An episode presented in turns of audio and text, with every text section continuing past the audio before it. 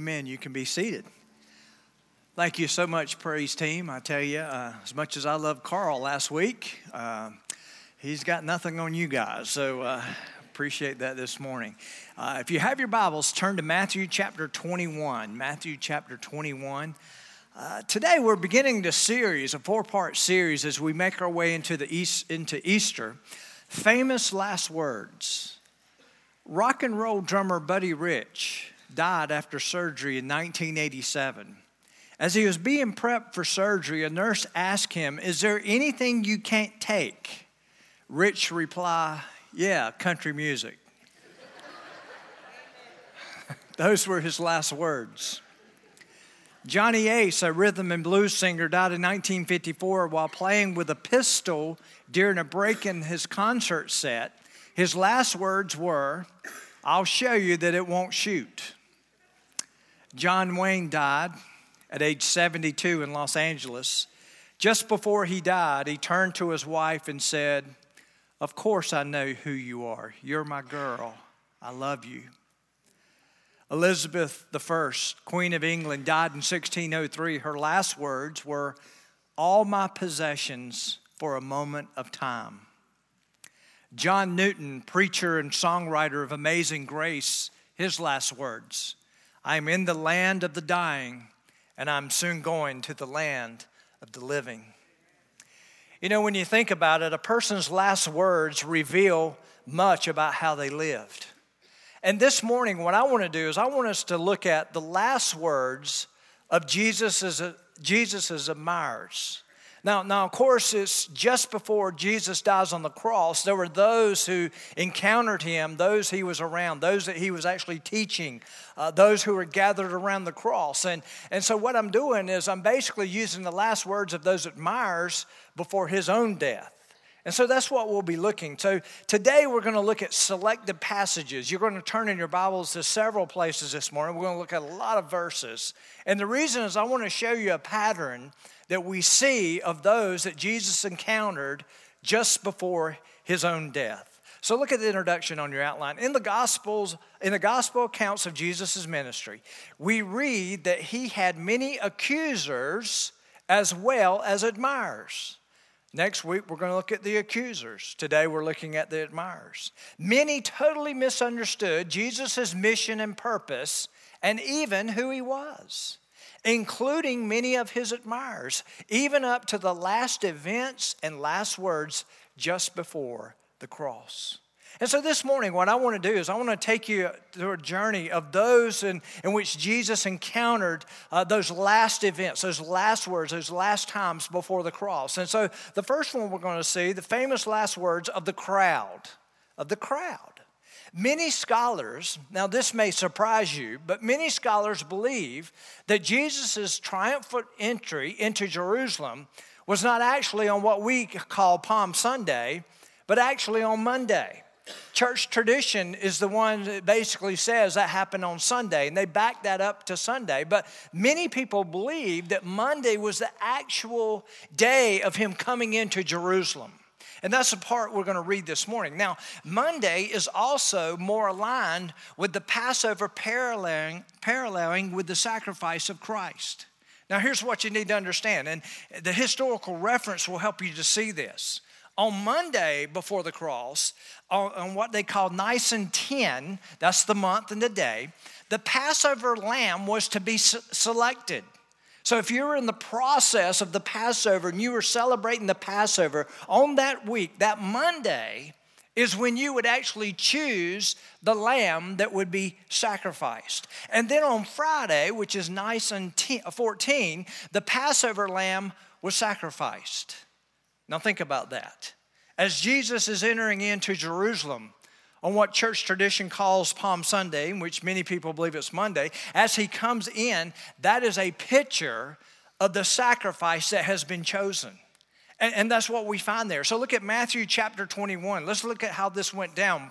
Verse 1. It says, Now when they drew near Jerusalem and came to Bethphage at the Mount of Olives, then Jesus sent two disciples, saying to them, Go into the village opposite you, and immediately you will find a donkey tied and a colt with her Loose them and bring them to me. And if anyone says anything to you, you shall say, The Lord has need of them, and immediately he will send them. All this was done that it might be fulfilled, which was spoken by the prophet, saying, and of course, we're getting ready to read what Zechariah says 500 years earlier. Here's what it says, verse 5 Tell the daughter of Zion or the daughter of Jerusalem, Behold, your king is coming to you, lowly and sitting on a donkey, a colt, a foal of a donkey. And of course, we know the donkey is a, the beast of the bur- of burden. And verse 6 says So the disciples went and did as Jesus commanded them. They bought the donkey and the colt and laid their clothes on them and set him on them. Now, here's what's interesting about this the scene that you see here is a scene of a conquering king. So, really, what's being played out here would be what many nations would have seen. So, if a king goes off and conquers a nation or conquers a people, he would come back literally riding on a white horse or some type of horse, I should say, come back, and, and there would be this celebration of the victory. Well, of course, this looks a little different because he's not on a horse, not that of a victor, but he's on a donkey.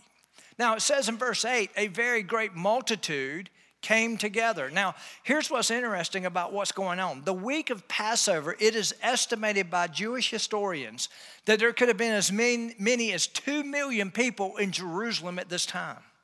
That's a lot of people. Especially if you were to go back and see probably how small Jerusalem was at that time, you would say, Where do you put 2 million people? And so there are literally people on top of people. And they were gathered there and they began to come together. They were there for the Passover. And it says in verse 8 a very great multitude spread their clothes on the road. Now, when they did this, that, that spreading their clothes, it's a picture of respect, it's a picture of honor and submission. It's literally the idea that they are willing to give anything they need to give for a particular cause. And so that's the picture that you see happening there. That's the reason they spread their clothes. Others cut down branches from the trees. The, the gospel writer John says it was palm trees, which is a symbolism of joy and salvation. And it says, and they spread them on the road. Verse 9 Then the multitude who went before and those who followed cried out, Hosanna to the Son of David. Now it's interesting that this is the, the phraseology in which they use here. Hosanna means literally, save us now, Savior. Save us now. The son of David, David is messianic. It's the whole reference of the Messiah coming and delivering God's people. And so that's what they're singing out. Blessed is he who comes in the name of the Lord. Hosanna, save us now in the highest, speaking of Savior. Now, here's what you need to understand the multitude really didn't understand what they were saying. They, they, they could not comprehend. They, they really didn't know who Jesus was. They really didn't know his mission. They really didn't know his purpose. And they're gathered there, and there was all this talk and all this celebration as he comes in. The Bible says in verse 10 and when he had come into Jerusalem, all the city was moved. That means they were inspired, they, they were passionate, saying, Who is this? So the multitude said, This is Jesus, the prophet from Nazareth of Galilee. Now, the people, getting back to the crowd, the crowd wanted a savior as a conquering king. Here's what's interesting. Here's what they did to Jesus. They literally took what they were seeing and they created Jesus in their own image. They, they, they, they wanted to see him in a particular light. They wanted him to do something. Now, they thought a revolution was about to take place. The crowd wanted a conquering, reigning Messiah who would come in great military power to overthrow Rome and establish a kingdom where God's chosen people would have special favor. But Jesus did not come to conquer Rome. Here's what he did, but to come to conquer sin and death. He did not come to make war with Rome, but to make peace with God for men. Now, think of this they literally created Jesus in their own image. And when he did not meet their expectations, guess what's going to happen days later? They're going to turn on him. They're going to turn on him. The cries of celebration and adoration will turn to crucify him just days later. The, the words that they said were right, but their hearts were far from the intentions of God. They wanted their selfish desires met. They wanted a God that would give them success, wealth, health, happiness, and other, other worldly endeavors. They did not want their sin revealed and confronted, nor did they want a Savior who would say something like, Take up your cross and follow me. Their perspective was totally materialistic and self centered. They were only interested in the kingdom of this world and not the kingdom of heaven. They totally misunderstood Jesus. They totally misunderstood his purpose, his mission, what all this was really about. Here it is. The bottom line was this when it came to the crowds. They could not see beyond themselves, and therefore the Jesus they created was there to serve them. They were admirers and not followers. They created Jesus in the image they desired. Listen, people today do the same with their expect, when their expectations are not met. Here's, here's what they say Why did God allow this? Why did God not heal? What, I don't understand. I look at what I'm going through and I, I don't understand. And here's what they're saying they're saying basically, I had certain expectations of what God was going to do in my life, and, and I can't understand. I've been praying for this thing for a really long time. I, I just don't get it. And guess what many do? They turn their back on them. You, you know, if you, if you go around and you start talking to people about their faith, do you know that many times you'll find that there were people who had some faith who basically at some point God did not meet their expectations and they turned their back on Him? And I don't mean to be judgmental. And I understand pain and I understand when you feel like God's not hearing you and you feel, but here's what we need to understand we can't create Jesus, we can't create God in our own image. God is God. Jesus is who He says He was. He came with a specific purpose and a mission. You see, here's, here's what we miss so many times. We're so caught up in Jesus building the kingdom right here and what we desire and what we want. We'll create him in a certain way, and then we'll have expectations of what he needs to do in our lives. Y'all, his whole purpose and mission was not about this world. You do understand that, right? His purpose and mission was to come to save you out of this world, to, to bring you to your, your heavenly Father. And, and so many people have misunderstood along the way. So many people turned, just like the crowd did. They had built it up in their minds what they thought Jesus were, what he was about. And really, when you really think about it, strip it all away, they had expectations of what he needed to do for them. And you know what happened? They were let down.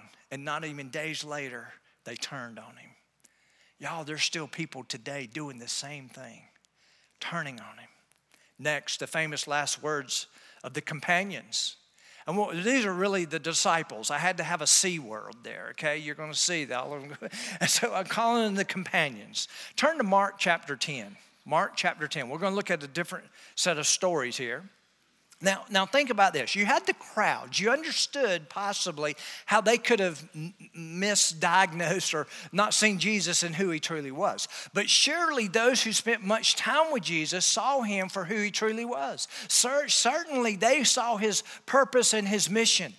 Surely they got it right. Well, the first two I want us to look at is James and John. How many of you know that James and John were disciples of Jesus? They were part of the inner circle. You know who the inner circle was? Peter, James, and John. We have two of the three right here. Now, in Mark chapter 10, I want you to look at verse 35. Then James and John, the sons of Zebedee, literally it could be the sons of thunder, came to Jesus saying, Listen to this, Teacher, we want you to do for us whatever we ask. How many of you have ever had kids do that? I mean, this sounds like children here. And they're coming to Jesus, they're asking this question. The idea here is this here's what the idea is the idea here is we will follow you if you could do this for us. Now, does this sound familiar? Sounds very American, doesn't it? It says in verse 36 And Jesus said to them, What do you want me to do? And look at the next, for you. For you. What's he pointing out? This is about you what was Jesus all about? The kingdom. Jesus over and over again said, It's not my will, but your will, Father. He, he, he gave of his life, he gave of himself. He totally divested himself into other people. And there's two who were in the inner circle who didn't see the example that Jesus was setting. They didn't really see who he was or what his mission was about. So they totally misunderstood and they come and they said, and Jesus said, What do you want me to do for you? And verse 37, they said to him, Grant us that we may sit one on your right hand, the other on your left in your glory. You know what they're asking? They were asking to be elevated to the highest ranks in the kingdom, to the places of honor. Pride, listen, is the defining sin of humanity and the source of all sin. Pride is self serving and defines itself as self love. These two, they were basically asking Jesus if following him had earthly benefits. If we follow you, what's in it for us? You know, a lot of people treat God that way today. What Jesus did basically is say, well, if I do this, what's in it for me?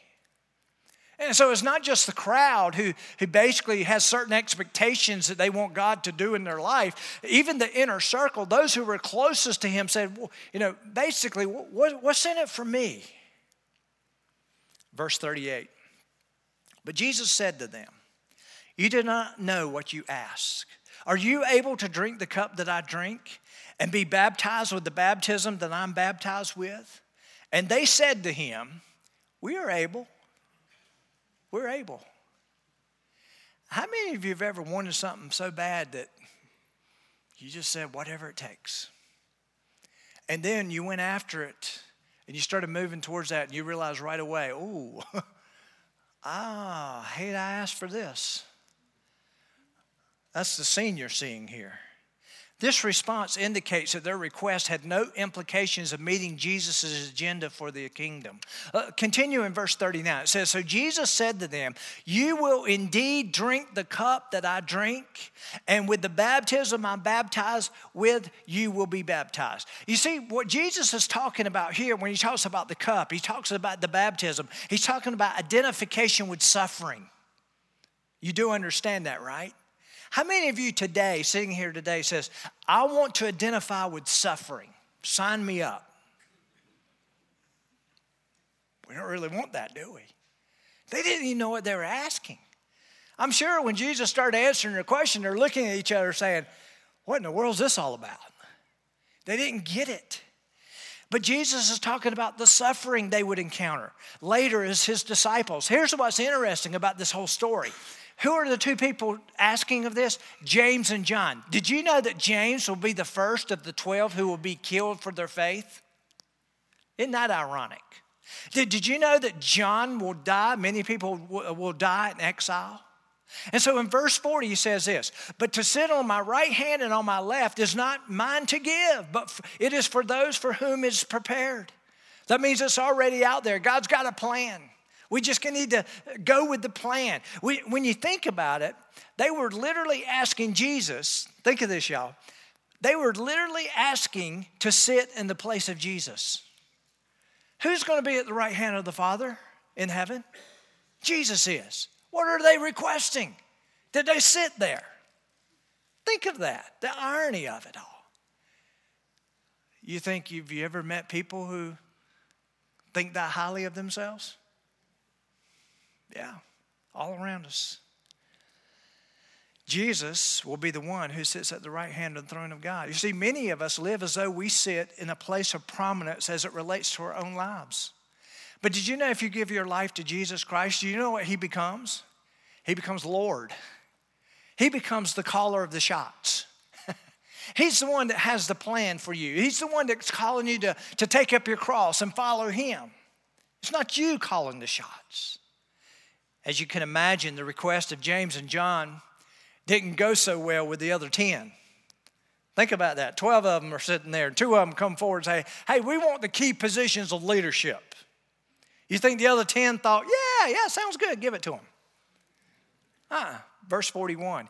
And when the ten heard it, they began to be greatly displeased with James and John. But Jesus called them to himself and said, You didn't you know that those who were considered rulers over the Gentiles lorded over them, and their great ones exercise authority over them. He's basically saying, You, you really don't enjoy living under the hierarchy of a kingdom the way it's prescribed here in what you're living. And, and the reason he knew that is because they wanted to revolt against that. They wanted a revolution against that.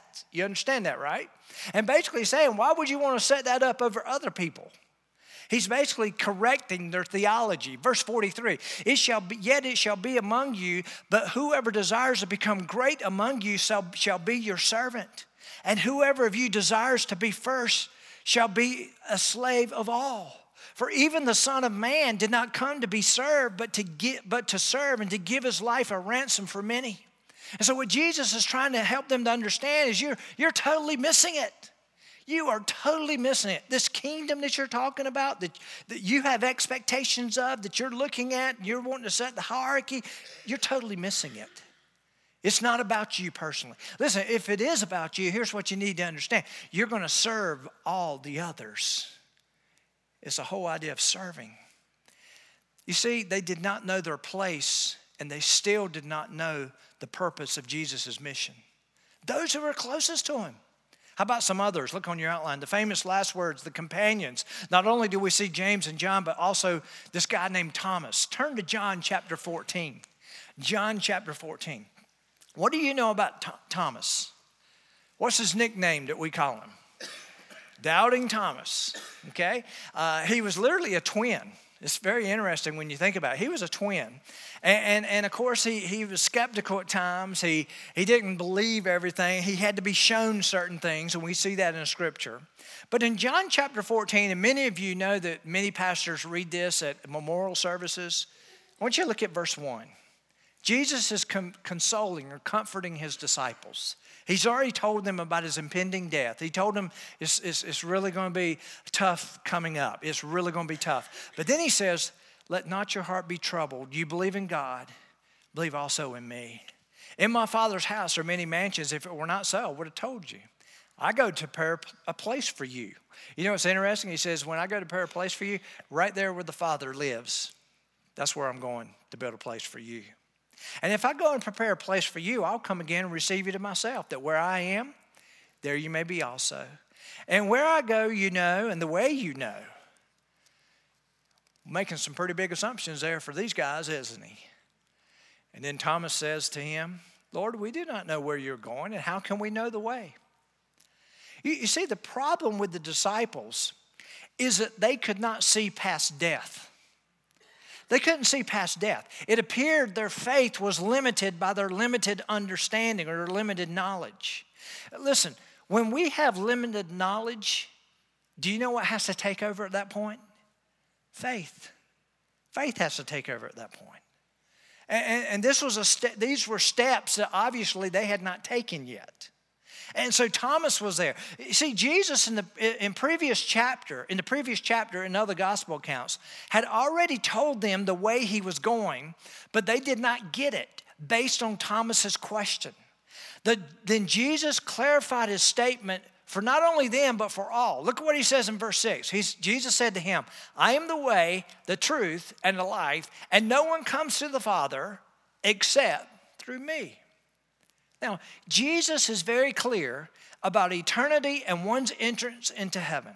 But it is amazing how people want to prescribe the terms for their salvation. Jesus alone reveals the terms for salvation. It's so ironic.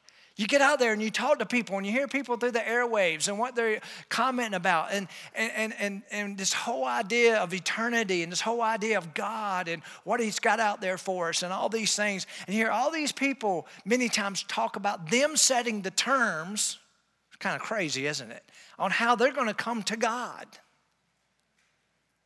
Did you know that nine, I think, I'm sorry, between eight and nine out of 10 people who profess to know Christ, that they're trusting in some form of works to get them there? Did you, you know what they're doing? They're setting the terms for their salvation. The terms for salvation have already been set by God through Jesus.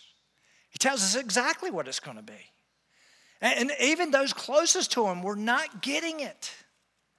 And it's ironic how many times we still don't get it. Here's another one the famous last words of Philip. Philip.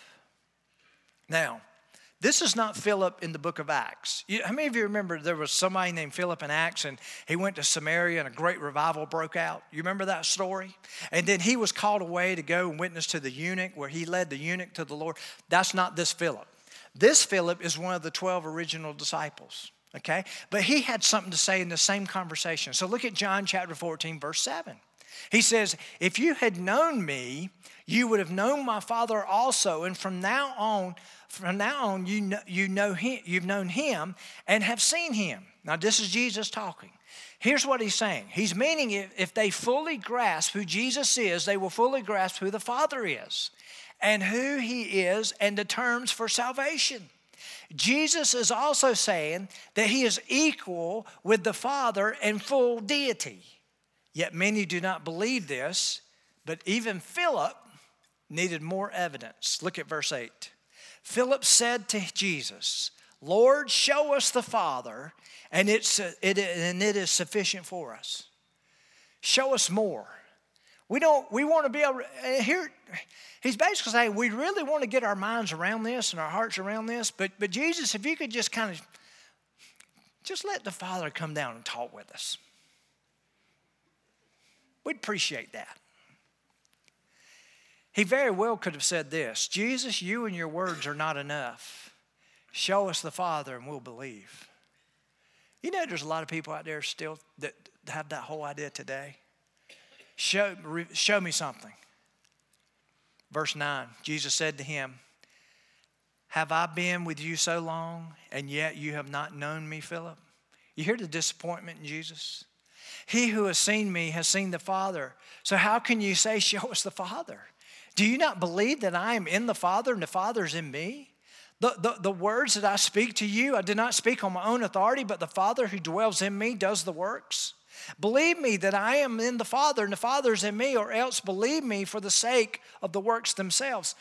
Now, here's what's so tough about what we're reading. Did you know eh, this conversation happened just days before Jesus would encounter the cross? I mean, he's, he, we know from what we can determine by the Gospels, he's, these people have been, these 12 have been following him around for over three years now. He's poured himself into them day in and day out. And They're still not getting it. Still not getting it. Do you know why they're not getting it? Because again, they made the kingdom about themselves and what they had their had, what their expectations were and what they desired and what they wanted. They weren't too caught up in what Jesus was saying. They just wanted what they wanted. This kind of belief, listen, that, that we're talking about here with Philip, this kind of belief requires more than admiration. It requires revelation, faith, and following. And we'll talk more about that in just a moment. Here's the last companion I want you to look at, and that's Peter. Turn to Matthew chapter 26. I, I told you we'd look a lot of places here this morning, but We've already looked at two of the three of the inner circle. Here's the third person in the inner circle. Who's the inner circle? Peter, James, and John. Did you know that every time there's a list of disciples in Scripture, you know who's named first? You'll either see the name Simon or Peter, and guess what? They're the same person. It's this guy. It's this guy. Matthew chapter 26, look at verse 33. Peter answered and said to Jesus, even if all are made to stumble. Jesus has sat there and told them by what manner they must die. He's told them all this stuff. And Peter answered and said to him, If if even if all are made to stumble because of you, I will never be made to stumble. Jesus said to him, Assuredly I say to you that this night before the rooster crows, you will deny me three times. Peter said to him, Even if I have to die with you, I will not deny you. And here's what's interesting so many times we forget this. And so said all the other disciples. Peter makes a statement, and the rest of them say, Yeah, we're willing to die for you. The word stumble literally means that Peter would not fail Jesus in the worst of all scenarios. It means that if they come to get him, if they, he's willing to lay his life on the line.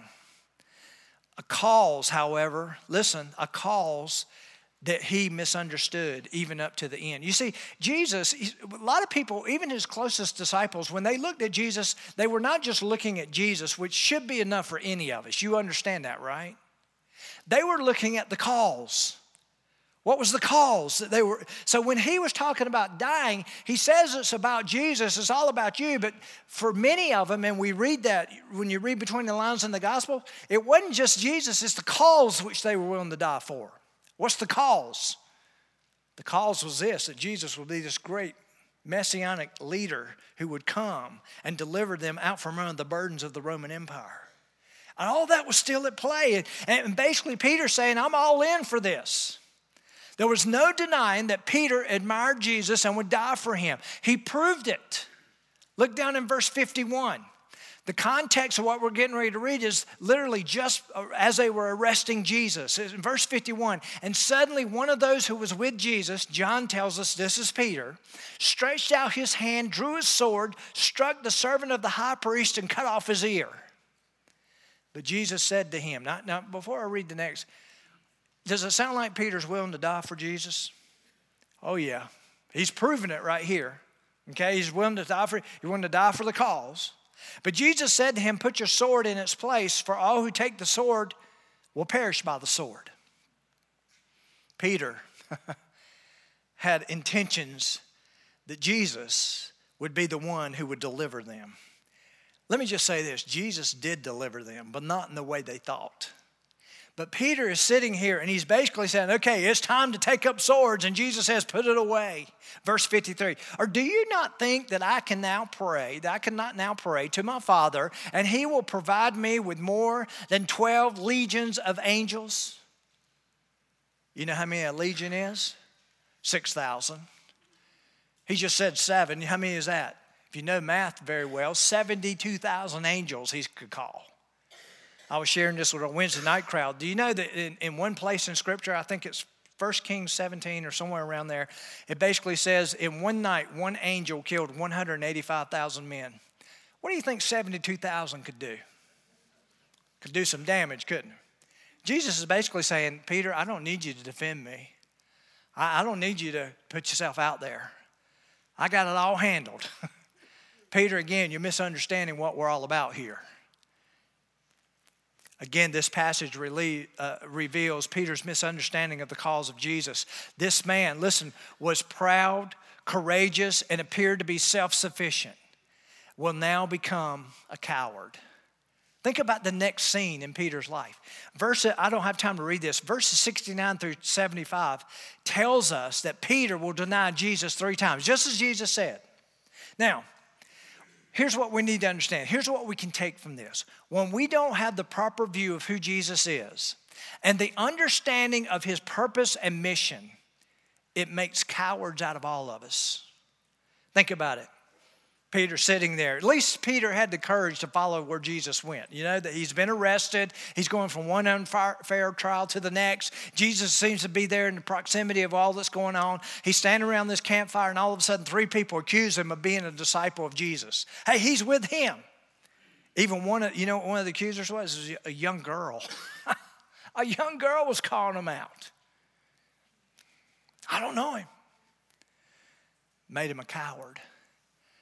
You know one thing, I think, I think we all love Peter. You know why? Because Peter makes the same mistakes we constantly make, doesn't he? Or didn't he? And we find ourselves there. So Peter's very likable. It makes us feel better about ourselves when we read about Peter. But let me tell you something that happened. Did you know that Peter eventually got it right?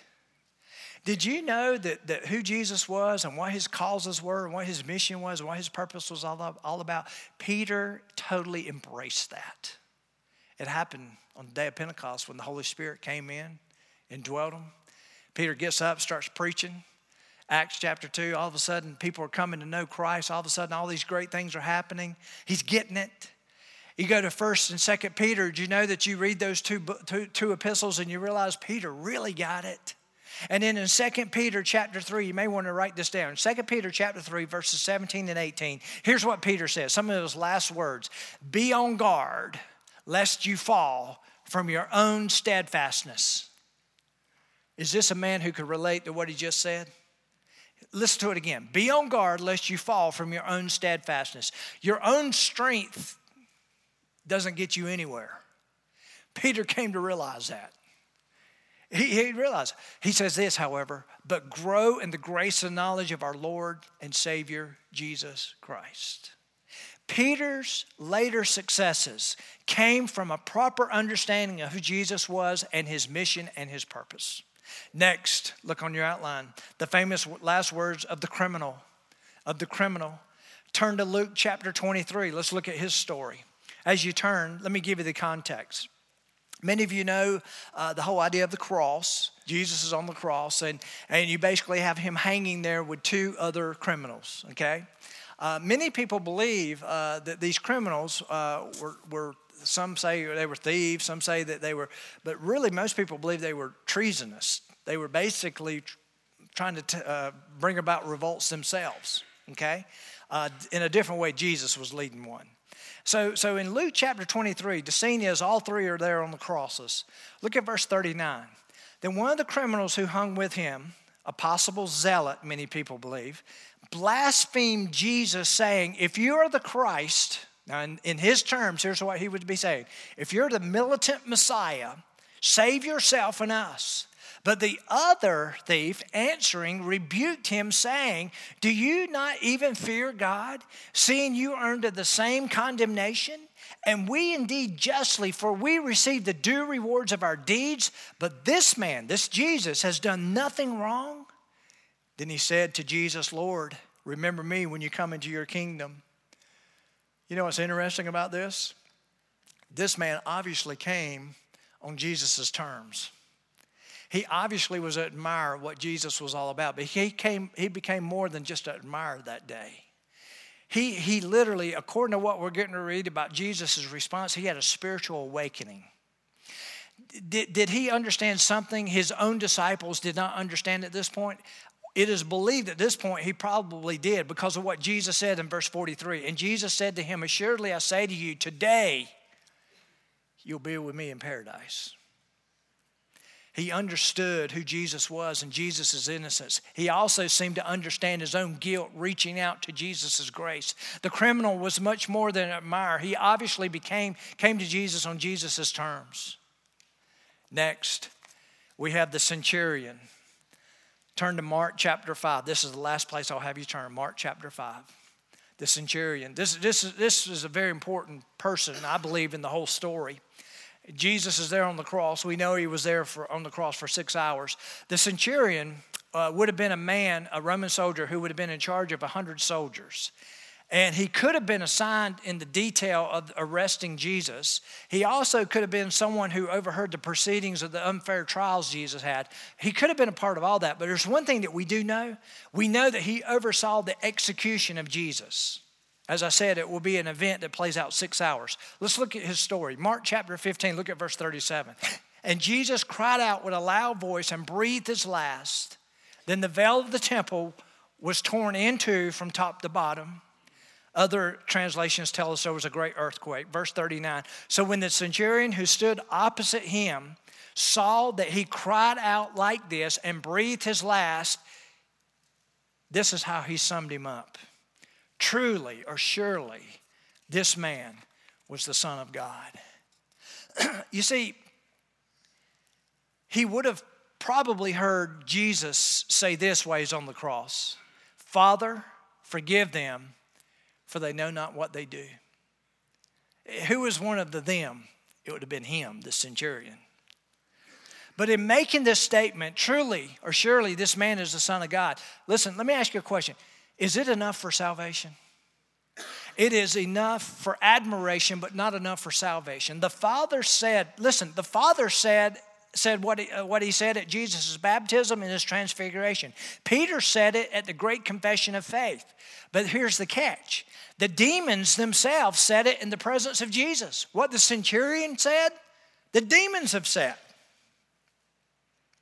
The thief made the right confession but so did the demons.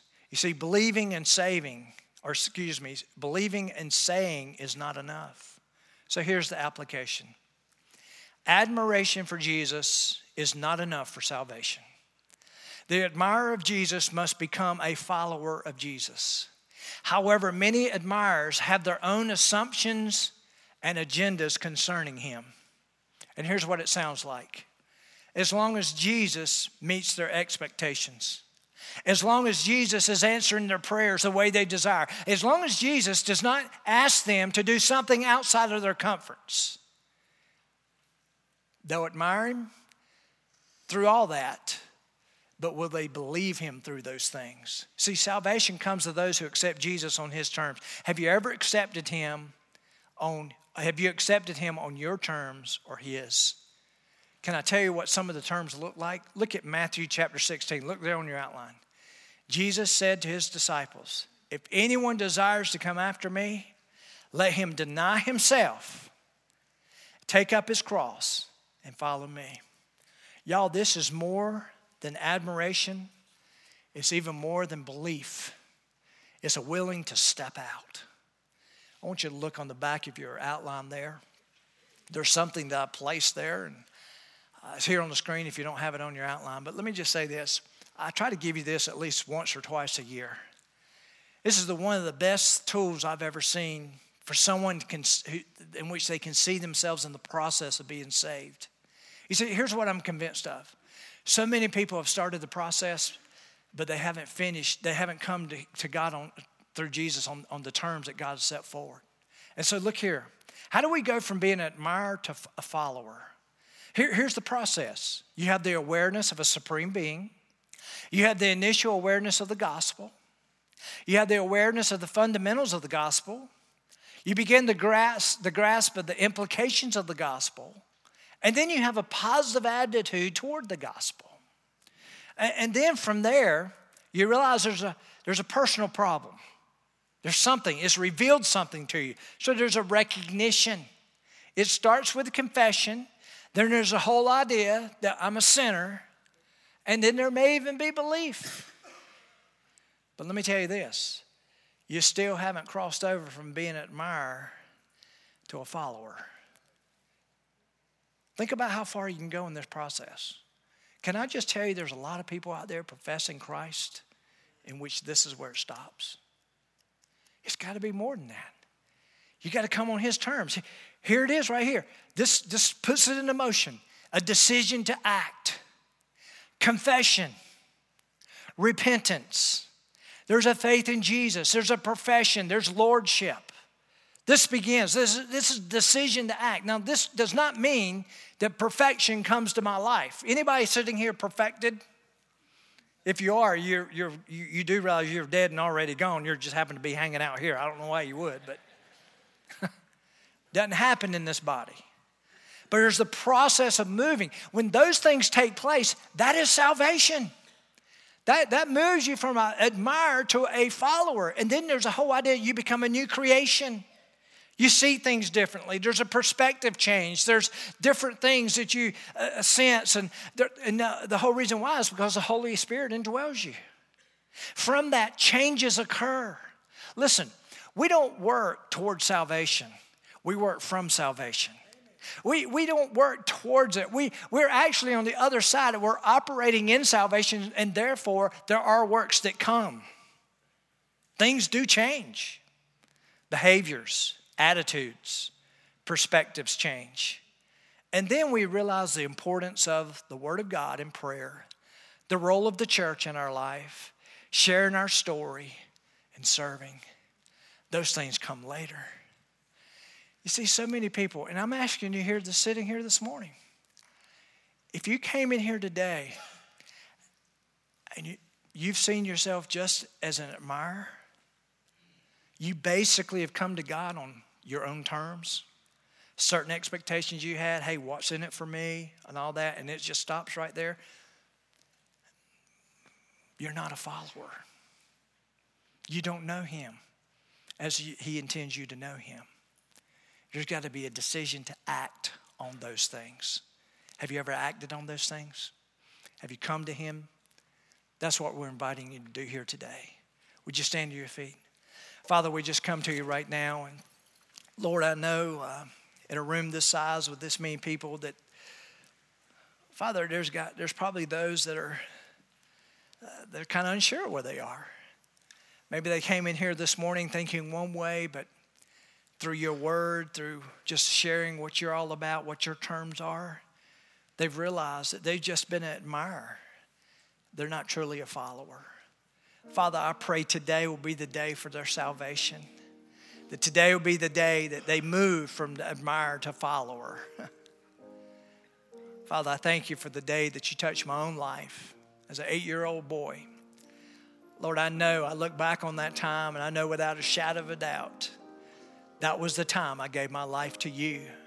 I always admired you. I heard of your stories, I, I read the stories. But something happened at that day when I was eight years old, which I gave my life to you. Lord, I've never doubted that from that point on. But Lord, I do know that I wasn't perfect, but I had a heart to serve you, a heart to love you. I wasn't always there because I messed up so many times, but there was always the desire, the want to. All because I know the Spirit indwells in me. All because I came to a point where I confessed you as my Lord. I turned from my sin and I turned to you. I place my faith in you. Father, if there's someone here today that's never done that, I pray today be the day they give their life to you. Lord, have your way in us and through us. In Jesus' name. Myself and two